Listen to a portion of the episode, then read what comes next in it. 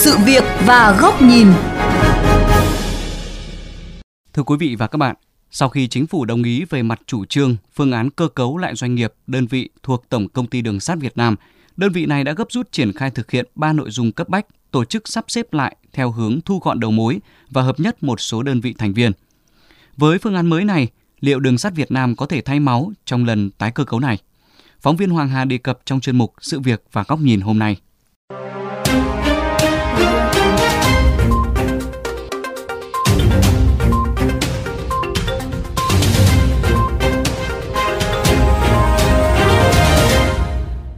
Phương án cơ cấu lại doanh nghiệp, đơn vị thuộc Tổng công ty Đường sắt Việt Nam giai đoạn 2021-2025 tập trung vào ba nội dung cấp bách.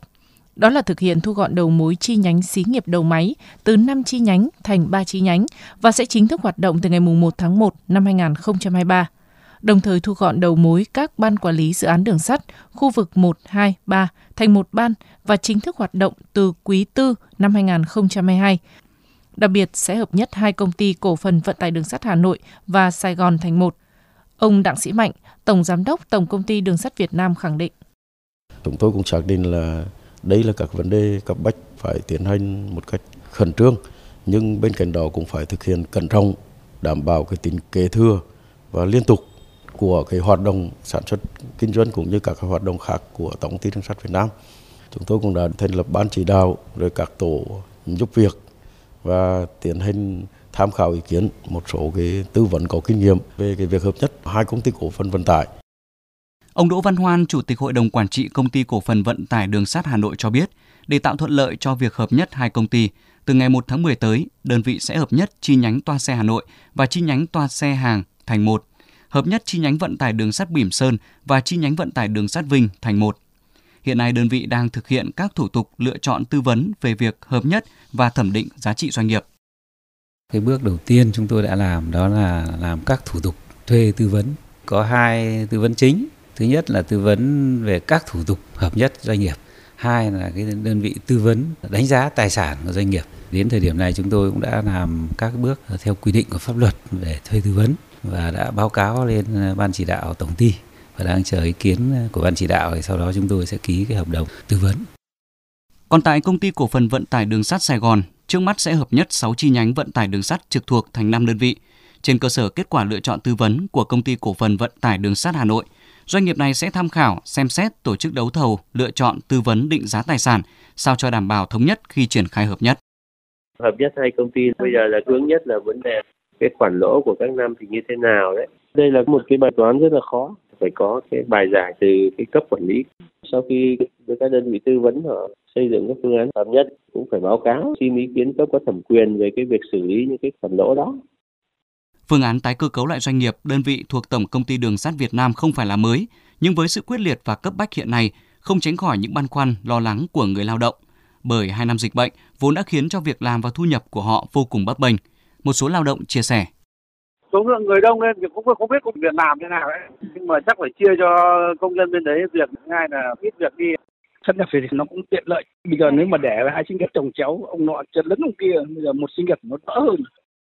Theo giáo sư Lã Ngọc Khuê nguyên thứ trưởng Bộ Giao thông Vận tải đặc điểm hoạt động của đường sắt là tính thống nhất cao hoạt động xuyên suốt tất cả các bộ phận các khâu từ đầu máy tới toa xe gác chắn.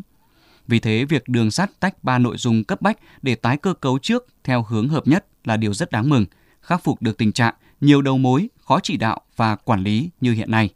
Cái chủ trương mà của chính phủ cho cải tổ lại đường sắt theo cái hướng tập trung lại như vậy là nó rất đúng. Nó đúng không chỉ là với đặc thù của ngành đường sắt là nó cần có sự chỉ đạo tập trung, mà nó còn đúng cả với tình thế hiện nay cái khó khăn của ngành đường sắt thì cần phải có sự tập hợp nhau lại để mà cùng gánh vác thì mới có thể đẩy được tình hình nó lên và đồng thời mới vượt qua được những khó khăn.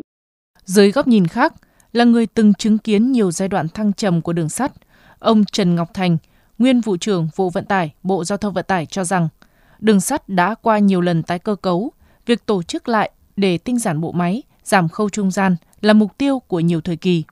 Việc thu gọn các xí nghiệp đầu máy là cần thiết, nhưng phải dựa trên quy trình kỹ thuật của phương tiện đang vận hành để tính toán đầu mối phù hợp chúng ta đang chạy bằng cái hệ thống cơ sở hạ tầng và tốc độ nó rất là chậm. Nó liên quan đến cái cung độ để cái đầu máy nó đi một vòng cái hành trình của nó nó phù hợp với cái quy trình bảo dưỡng bảo trì.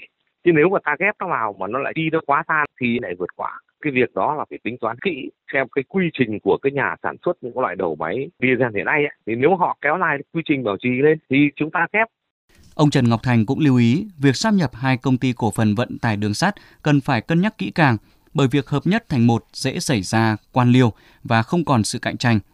Vấn đề mấu chốt giúp đường sắt có thể lột xác là phải đầu tư thay đổi kết cấu hạ tầng đường sắt.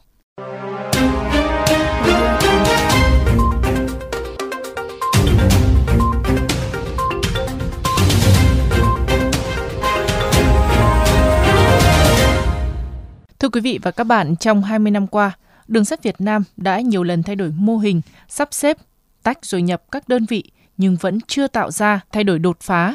Thị phần vận tải đường sắt vẫn sụt giảm qua từng năm. Đặc biệt 2 năm Covid-19, đường sắt Việt Nam thua lỗ hơn 2.000 tỷ đồng. Dưới góc nhìn của VOV Giao thông, cùng với việc tái cơ cấu cấp bách, cần có sự nhìn nhận và đầu tư tương xứng về hạ tầng. Mời quý vị đến với góc nhìn này của VOV Giao thông qua bài bình luận với nhan đề Đường sắt khó lột xác nếu chỉ tinh giản bộ máy, cần phải thay đổi kết cấu hạ tầng. Tổng công ty Đường sắt Việt Nam hiện nay được thành lập trên cơ sở sắp xếp lại Liên hiệp Đường sắt Việt Nam năm 2003. Đến năm 2013, đề án tái cơ cấu giai đoạn 1 được thực hiện, với trọng tâm là cổ phần hóa hai công ty vận tải đường sắt Hà Nội và Sài Gòn. Tuy nhiên, sau đó hai đơn vị này lại cạnh tranh lẫn nhau, hoạt động không hiệu quả, ngành đường sắt ngày càng mất thị phần. Để khắc phục những bất cập trên, năm 2017, Đường sắt đã xây dựng đề án tái cơ cấu cho giai đoạn 2017-2020. Tuy nhiên, việc thay đổi đại diện chủ sở hữu từ Bộ Giao thông Vận tải sang Ủy ban Quản lý vốn nhà nước tại doanh nghiệp từ cuối năm 2018 khiến cho đề án này vẫn chưa thể triển khai. Với những khó khăn nội tại còn hiện hữu, lại thêm ảnh hưởng nặng nề từ dịch COVID-19, đã khiến cho đường sắt rơi vào cảnh thua lỗ hơn 2.000 tỷ đồng chỉ trong vòng 2 năm. Trong đề án tái cơ cấu Tổng công ty Đường sắt Việt Nam trình Thủ tướng Chính phủ tháng 3 vừa qua, chuyển từ giai đoạn 2017-2020 sang 2021-2025. Theo đó, mô hình sản xuất kinh doanh của doanh nghiệp này sẽ được tổ chức lại hợp lý hơn, theo hướng tập trung vào ba ngành nghề cốt lõi là vận tải đường sắt, kinh doanh kết cấu hạ tầng đường sắt và cơ khí đường sắt.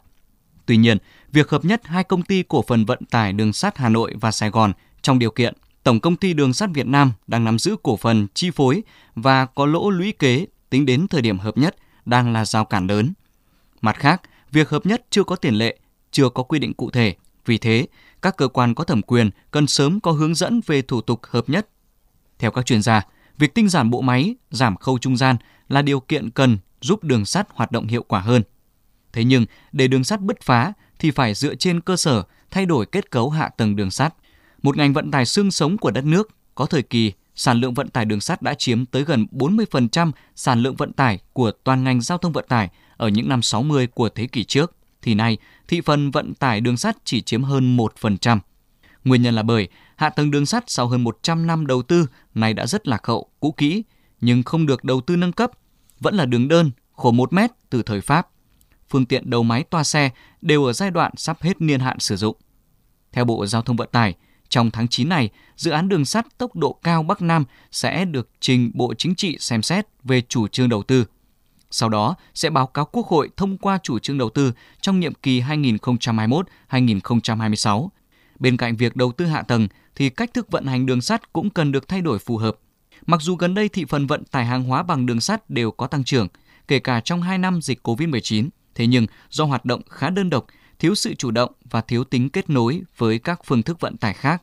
Chi phí vận tải cao, thời gian vận chuyển dài và các phương án kinh doanh cũng chưa thực sự đột phá, đang khiến cho đường sắt ngày càng tụt lại phía sau. Để vực dậy ngành đường sắt, cần phải đổi mới từ tư duy đến hành động, đầu tư cải thiện hạ tầng, mới nâng cao được năng lực và chất lượng dịch vụ, tạo đòn bẩy giúp thay đổi thị phần vận tải.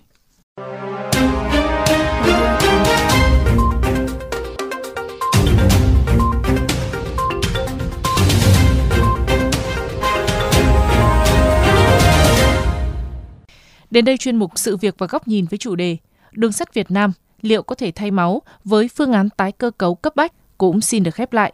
Quý vị và các bạn có thể xem lại nội dung này trên vovgiao thông.vn. nghe qua ứng dụng Spotify, Apple Podcast trên iOS hoặc Google Podcast trên hệ điều hành Android. Cảm ơn quý vị và các bạn đã chú ý lắng nghe.